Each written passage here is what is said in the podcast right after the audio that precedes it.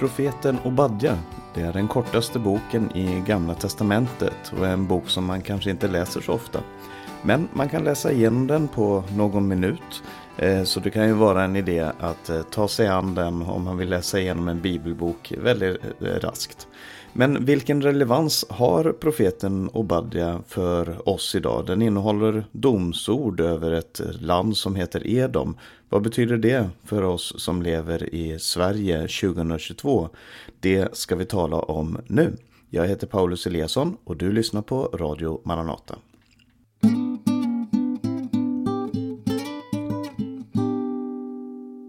Obadja är som sagt den eh, kortaste boken i Gamla Testamentet. Den innehåller bara 21 vers och är en av de tolv småprofeterna. Småprofeterna kallar vi dem för att deras böcker är mindre och du har Hosea, Joel, Amos och så kommer Obadja som den fjärde i raden där. Så den kommer alltså efter Joel och Amos och det finns en mening i det. Eh, därför att Joel tar upp eh, tematik som eh, finns i Obadja och det gör Amos också. Eh, Amos talar också om det som vi sedan ska se på här som handlar om Edom. Eh, så här var det på den tiden att i år 586 efter Kristus, eh, för, förlåt mig, före Kristus, 586 före Kristus, då blev Jerusalem med templet förstört av Babylons härad. Det var kung Nebukadnessar som eh, intog staden och förstörde eh, staden och förde folket bort i fångenskap. Och Israel, precis som alla grannfolk runt omkring, var ju tvungna att förhålla sig till Babylon som stormakt. Antingen så ingick man en allians med Babylon där man betalade sina skatter och, och gav sina löften.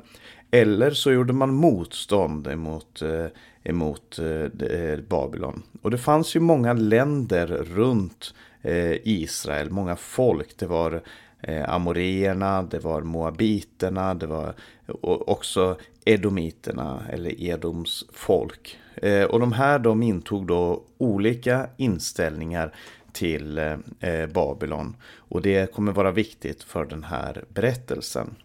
För att Obadja, eh, det är en profet som vänder sig mot då grannlandet Edom och talar till det. Det är budskapet i, i hela den här boken så är det ett budskap till Edom. Eh, författaren till eh, Obadias profetia, det är ju då Obadja. Boken börjar med att säga Obadias profetia. Det här är Obadias syn. Eh, det som profeten har sett och fått uppenbarat. Eh, men vi vet inte mer om Obadja. Vi vet inte var han kom ifrån, vem han var och så vidare. Men antagligen så var han en man som då Eh, var kvar i Jerusalem. Det var inte alla som blev bortförda i fångenskap utan fattiga, enkla bönder och sådana som inte hade makt och som inte kunde göra några maktanspråk. De blev också kvarlämnade i eh, Jerusalem med omnejd eh, och, och fick leva där. Och så Obadja var möjligen en av dem. Obadjas namn var ganska vanligt på den tiden. Det finns omnämnt personer som heter Obadja i i Bibeln men det är antagligen inte samma Obadja för det var ett ganska vanligt namn som betyder Javes tjänare eller Herrens tjänare. Och han talade då, vem var det som tog emot det här brevet eller den här profetian? Ja, antagligen så reste han inte till Edom och, och profeterade där. Då hade de nog gjort processen ganska kort med honom. Utan han var nog då antingen i Jerusalem och talade till de få människor som var kvar där. De som bodde och levde där. Eh, eller så var han också en av de som var i fångenskap i Babylon. Men, och då talade till eh, Israels folk, eh, judarna som var där i eh, Babylon. Men budskapet är hur som helst riktat till Edom.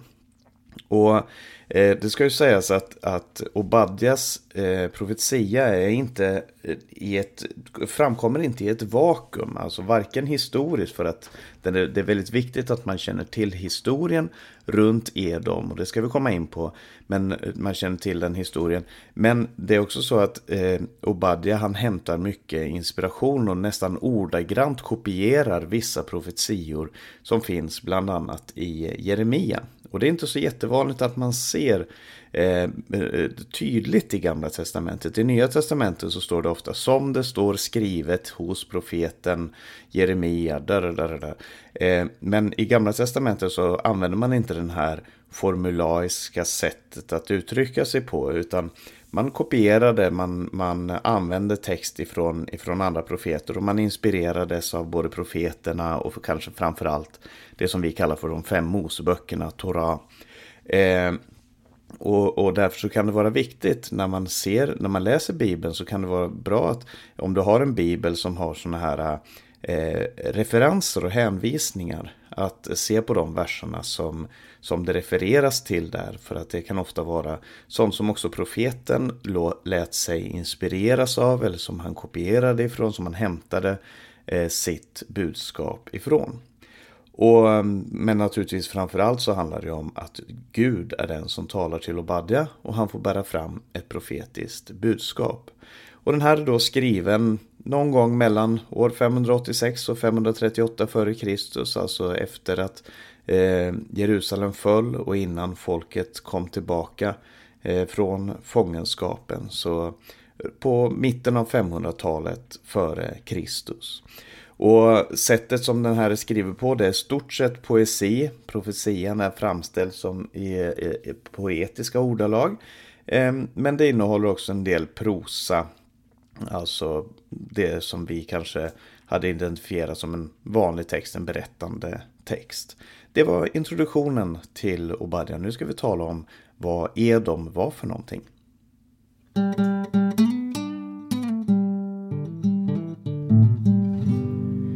Om man går tillbaka i den bibliska historien till de första böckerna, eh, första Mosebok till exempel, så kan man där läsa om Abraham, stamfadern för Israels folk. Men Abraham han blev inte bara stamfar för, för Israel och för judarna, utan han eh, eh blev stamfar till flera folk. Eh, men det är genom Isak, hans eh, Eh, son genom Sara som hans arv förs vidare och som Guds löfte förs vidare. Så du, har Abraham, så har du Isak. Men Isak han fick tvillingar, eh, Jakob och Esau. Och Jakob är den som senare byter namn till Israel och blir stamfar till Israels folk. Samtidigt som Esau, hans tvillingbror, blir, som egentligen var född först och skulle ha förstfödslorätten. Men det är en lång historia som vi inte ska gå in på här. Men eh, Jakob han lurade till sig den här förstfödslorätten. Och eh, eh, Esau han blev då stamför för ett folk som kallas för Edom. Esau, hans namn blev eh, bytt om till Edom och Edom betyder röd eller den röde. Eh, det finns en historia bakom det också som vi inte ska gå in på. Men kontentan är att eh, eh, Jakob och Esau de står som stamfäder till varsitt folk. Och Jakob och Esau som personer, inte som folk, eh, har en del konflikter gåendes mellan sig som, som kan vara intressanta när man tänker på att de senare då representerar två olika folk. Och i de här konflikterna så är det absolut inte så att Jakob alltid är den stora hjälten. Det kanske man skulle tänka sig när, när det är judar och israeliter som har skrivit de här berättelserna. Eh, men men det är inte, det är inte eh, Jakob som är den stora hjälten alltid, utan eh, heller inte e- Edom, eh, alltså Esau, utan det, eh, det finns både gott och ont. Det finns både de som gör rätt och de som gör fel. Och Jakob är en person som, som lurar och bedrar väldigt många gånger. Men de kommer till en slags enighet till slut. De försonas. Jakob ber om förlåtelse. Esau förlåter honom. Och de når en enighet. Eh, och så går generationerna och Edom flyttar upp i bergen söder om Döda havet.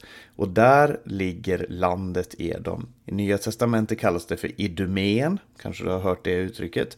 Och det kommer från detsamma Edom. Jag säger att det är söder om Döda havet ner i Negevöknen och däromkring. Eh, både på den sidan som idag är Jordanien och den sidan som idag är Israel. Ehm, bland annat så finns den här staden Petra, ligger i gamla Edoms områden. Så det är vad Edoms folk är. Men varför är det som Gud vill döma Edom? Varför ska Gud döma Edom? För det börjar texten med att säga så här. Ehm, se, jag har gjort dig, alltså Edom, obetydlig bland hedna folken, djupt föraktad är du. Ditt hjärtas övermod har bedragit dig där du bor bland bergsklyftorna i din höga boning och säger i ditt hjärta, vem kan störta mig till jorden? Den här texten den beskriver ett övermod som bedrar Edom. Eller faktum är att Edom kallas bara Edom i början av, av texten här. Sen så kallas de för Esau hela tiden. Eh, det är, det är eh, eh, så, så de, de använder alltså deras, eh, deras stamfar som en, som en referens för att visa vi är syskon. Israel och Edom är Jakob och Esau. Eh, men eh, eh, eh, Edom hade då ett övermod som bedrog dem. Och Edom var, det är märkligt för att Edom var känt för sin visdom. Att det var människor som, som var väldigt visa som kom därifrån. Om du läser Jobs bok så kan du läsa om att en av de tre tröstarna som kommer för att tala till honom, som då framstår som en väldigt vis man, är Elifas ifrån Teman. Och Teman det låg i Edom. Så det här området här var välkänt för sina visa och kloka människor som hade ett vist råd att komma med. Men om både när man läser jobb och när man ser hur det gick för Edom så ser man att det här var baserat på mänsklig visdom. Och det man hade gjort då i Edom var att man hade ingått ett förbund med Babylon som var en slags eh, icke-aggressionspakt skulle vi väl säga med ett eh, modernt uttryck. Alltså att eh, Edom gav sin tribut eh, och ställde upp på Babylons sida i deras strider. Medan Israel då valde den andra sidan, nämligen motstånd mot Babylon. Och det gjorde ju då att när, när eh, Babylon intog Jerusalem eh, så, så agerade Edom inte bara som en Babylons allierade som liksom inte, inte, för, eh, som inte bröt in och, och stred mot Babylon utan Edom såg på när Jerusalem förstördes och hjälpte till att plundra. Om vi ska läsa några verser, eh, det är ju bara ett kapitel i Obadja, så vi läser vers 11 och framåt. Den dag du stod på avstånd, och det här är Herren som talar till Esaus berg. Eh, den dag då främlingar förde bort hans rikedom och utlänningar drog in genom hans portar och kastade lott om Jerusalem, då var också du, eh, då var du, då var du också som en av dem. Se inte med skadeglädje på din broders dag, på hans olyckas dag. Gläd dig inte över judabarn på deras undergångsdag. Öppna inte din mun så stort på nödens dag. Dra inte in genom mitt folks port på deras ofärdsdag, se inte med skadeglädje på hans olycka, du också på hans ofärdsdag. Sträck inte din hand efter hans rikedomar på hans ofärdsdag, stå inte vid vägskälet för att hugga ner hans flyktingar och utlämna inte hans överlevande på nödens dag. Och de här verserna här, de, de eh, berättar för oss vad det var som, apost äh, som, som Edom gjorde i den här situationen. Man stod på avstånd när Babylons här drog in. Och sen när de, när de kastade lott om Jerusalem, de delade upp bytet. Då var Edom där för att få sin del av bytet som tack för att man inte hade eh, gjort något uppror, inte gjort något motstånd, inte hjälpt Juda. Eh, man gladde sig över deras undergångsdag för att då blev man själv rik på det som hade skett. Eh, man drog in genom porten som är ett uttryck för att inta staden. Eh, man tog deras rikedomar och så när människor försökte fly, försökte ta sin tillflykt till dem, så högg man ner flyktingarna och man överlämnade, utlämnade de överlevande. Så det är en fruktansvärd beskrivning av illojalitet och, och det som eh, författaren som Obadja då pekar på, det är, det är en illojalitet mot din bror. Mot den som är ditt eget kött och blod. Och det här, det här är ett bedrägeri mot en bror. Och det intressanta i den här texten som vi läste i vers 2 och 3, det, det här jag har gjort det obetydligt bland hedna folken, det är att det kommer den här, det här lilla ordet här på slutet. Du säger i ditt hjärta, vem kan störta mig till jorden? Och det här knyter an till eh, beskrivningen i Bibeln av Satans högmod. För att det finns en beskrivning av Tyrus kung där man förstår att i, i, hos profeten Hesekiel där man förstår att eh, bakom Tyrus kung så finns det en andemakt som, eh, som är, är faktiskt en djävulsk andemakt. Och eh, Tyrus kung, han var högmodig, precis på samma sätt som Edom är här. Tyrus var ett mycket större, mycket mäktigare land än det Edom var. Men det här kan representeras och det här kan eh, återspeglas på alla möjliga nivåer. Det kan vara i, i ens familj, det kan vara i en supermakt, det kan vara hos kungar eller hos tjänare att man använder sin eh, position till att bli högmodig. Eh, så, så eh, Satans högmod, det eh, kommer tillbaka hos människor, både hos de som har makt och de som inte har makt, de stora och de låga, så kommer det här tillbaka. Och därför så säger Gud att eh, i vers 15 så här, Herrens dag är nära för alla hedna folk. Så som du har gjort ska det göras mot dig, dina gärningar ska komma tillbaka över ditt eget huvud. Och där blev man lite överraskad för att det här var en profetia mot Esau, mot Edom. Men här säger han Herrens dag är nära för alla hedna folk. Och det står så som ni har druckit på mitt heliga berg ska alla hedna folk få dricka utan uppehåll. De ska dricka, de ska svälja, det ska, de ska bli som om de aldrig har funnits. Så Edom står på många sätt som en bild på hela världens hat mot de svaga. På alla krig, på allt högmod, alla situationer där människor illojalt vänder sig bort ifrån de som är i nöd för att istället berika sig själva. Och det är då man helt plötsligt förstår att det här budskapet är ju överhuvudtaget inte inaktuellt. Det handlar inte bara om någonting som hände för 2500-2600 år sedan, utan det här är högst aktuellt för oss idag. Och det är intressant att se att Edom, jag sa att det betyder röd, men om man, eh, eh, eh, om man byter ut vokalerna i ordet. Alltså på hebreiska så skrev man med konsonanter och sen så fyllde man själv i vilka vokaler som skulle vara där. Det gör att ibland så kraschar vissa ord eh, både i betydelse och i hur man skriver dem. Men Eh, det kunde då vara ord som innehöll samma konsonanter men man förstod utifrån sammanhanget vad det var man menade för ord. Men Edom har samma uppbyggnadsbokstäver eh, som Adam Adam som både betyder jord men som också betyder människa. Det är ju den första människan hette Adam och han fick namnet människa. Eh, också idag när judar talar, när de talar hebreiska, så när de talar om en människa så säger de att det är en Adam.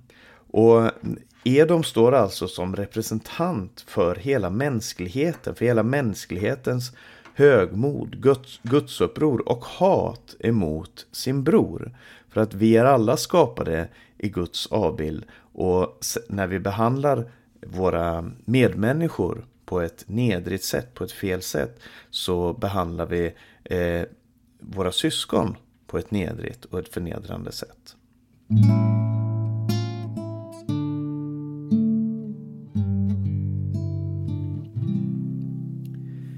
Vers 15 som vi redan har läst säger så här Herrens dag är nära för alla hedna folk. Och det här är en typisk sån här domedagsprofetformulering.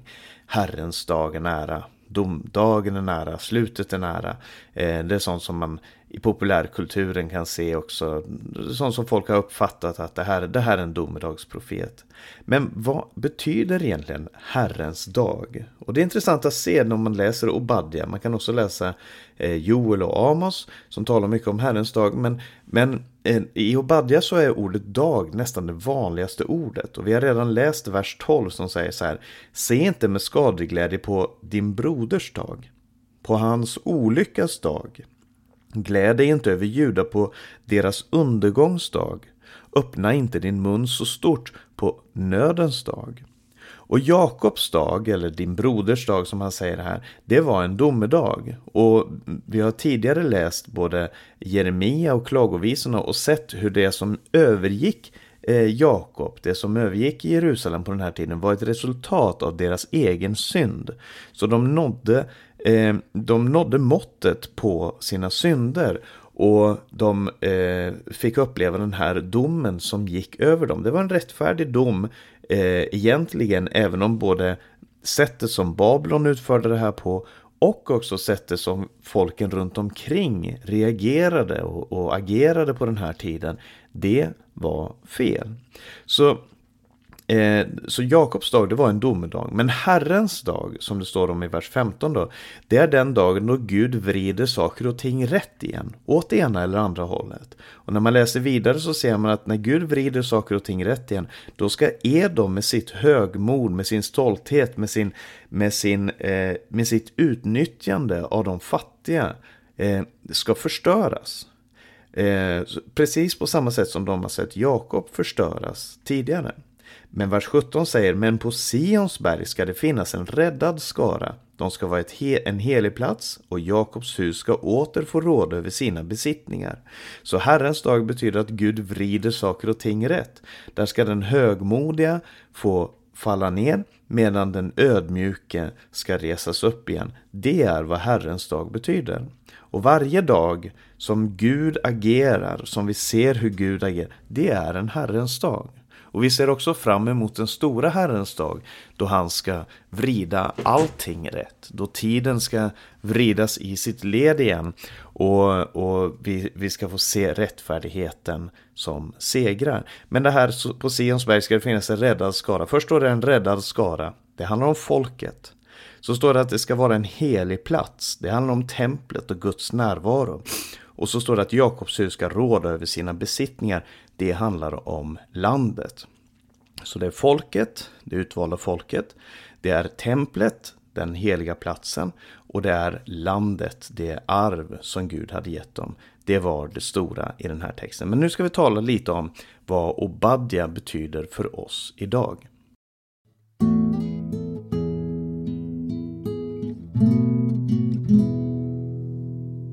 I Nya Testamentet så står det att alla Gamla Testamentets profetior, det står inte Gamla Testamentet, är inte ett begrepp som de använder, men alla profetior i skriften har fått sitt amen i Jesus. Och Jesus är den som Gud har insatt på Sion för att regera. Det kan du läsa om i psalm 2 där Herren säger Jag har insatt min kung på Sion. Och du kan läsa det också här i eh, Obadja där det står på Sionsberg ska det finnas en räddad skara och eh, det ska vara en helig plats och Jakobs hus ska åter få råda över sina besittningar. Och så står det då eh, senare i texten här att eh, frälsare ska dra upp på Sions berg för att döma Esaus berg och riket ska tillhöra Herren. Så det fanns en förväntan i, eh, hos den som hade läst den här texten och trodde på den. Så fanns det en förväntan om att riket skulle tillhöra Herren, att Herren själv skulle regera. Och det här var alltså skriftlärda, fariseer, saduceer, präster och så vidare hade sina förväntningar på Jesu tid om att den här profetian skulle gå i uppfyllelse. Och det man inte förstod var att den gick i uppfyllelse genom Jesus ifrån Nasaret. Jesus var den som Gud har insatt på Sion för att regera. Så det här är en profetia som absolut pekar fram emot Jesus, hans försoning, hans liv och hans död. Och det gör vi väl i att ta till oss och tänka på och, och eh, eh, se hur den här texten pekar fram emot Jesus. Men den lär oss också någonting om eh, vårt eget liv. Därför att det finns dagar då olycka rammar eh, människor, då olyckan slår ner hos människor, antingen rätt eller fel. Som i Jobs fall så var det en, en olycka som, eh, som drabbade honom utan att han själv egentligen var skuld i det. När, det, när du läser om Israel och Jerusalems förstöring under kung Nebukadnessar så var det ett resultat av deras egen synd. Men frågan är hur vi förhåller oss de dagarna då människor utsätts för nöd. De dagarna, de, hur vi förhåller oss till de dagarna, det avgör hur Gud kommer förhålla sig till oss på Herrens dag. Det kan du läsa om i Matteus evangelium där det står om allt det ni har gjort mot en av dessa mina minsta, det har ni gjort emot mig. Och högmod, skadefröjd och en attityd av rätt åt dem, det är det mest obibliska du kan tänka dig. För Jesus säger att vi ska älska våra fiender, göra gott mot dem som förföljer oss och så vidare. Och Obadja, han lär oss att ha Guds hjärta för de som lider. Så jag vill uppmana dig som lyssnar på det här programmet att läsa igenom Obadjas profetia, tänk över det som vi har talat om här. Så ska du se att Obadja har ett fantastiskt budskap också till oss. Det är en av de eh, kortaste böckerna i hela Bibeln, den kort, absolut den kortaste i Gamla Testamentet. Jag vet inte riktigt hur man ska jämföra det med eh, andra och tredje Johannesbrev som är de kortaste i Nya Testamentet. Det får någon annan eh, ta sig an, det är inte det viktiga. Men det här budskapet, det har verkligen relevans för oss idag. När man ser det i sin rätta kontext, där det hände, det är inte så att vi kan ta den här texten och direkt applicera den på oss, men vi kan lära oss någonting om Guds hjärta i också den här situationen. Och det var det jag hade att säga om profeten Obadja.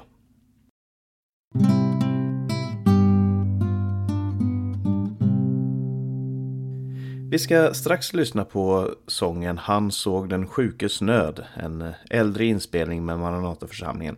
Men först ska jag ge lite information för du har lyssnat på en podcast ifrån Radio Maranata och Maranata Podcast med mig Paulus Eliasson. Det här programmet det har sänts också över Stockholm 88 MHz och Örebro 95,3 MHz. Det är närradio och de just det här programmet sänds varje tisdag klockan åtta. De program som jag har alltså. Sprid gärna de här programmen till andra också. Eh, och om du har frågor eller kommentarer kring programmet så kan du skicka en e-post till info.maranata.se eller du kan ringa 070-201 60 20. På vår hemsida maranata.se kan du höra de här programmen, du kan läsa tidningen Minnasropet, du kan se Radio Maranatas övriga sändningstider också. Sprid Guds välsignelse till alla du möter nyheter. Vi hörs igen om en vecka. Den sjukes nöd, den hungrige fick bröd, den trötte vila fick invid hans bröd.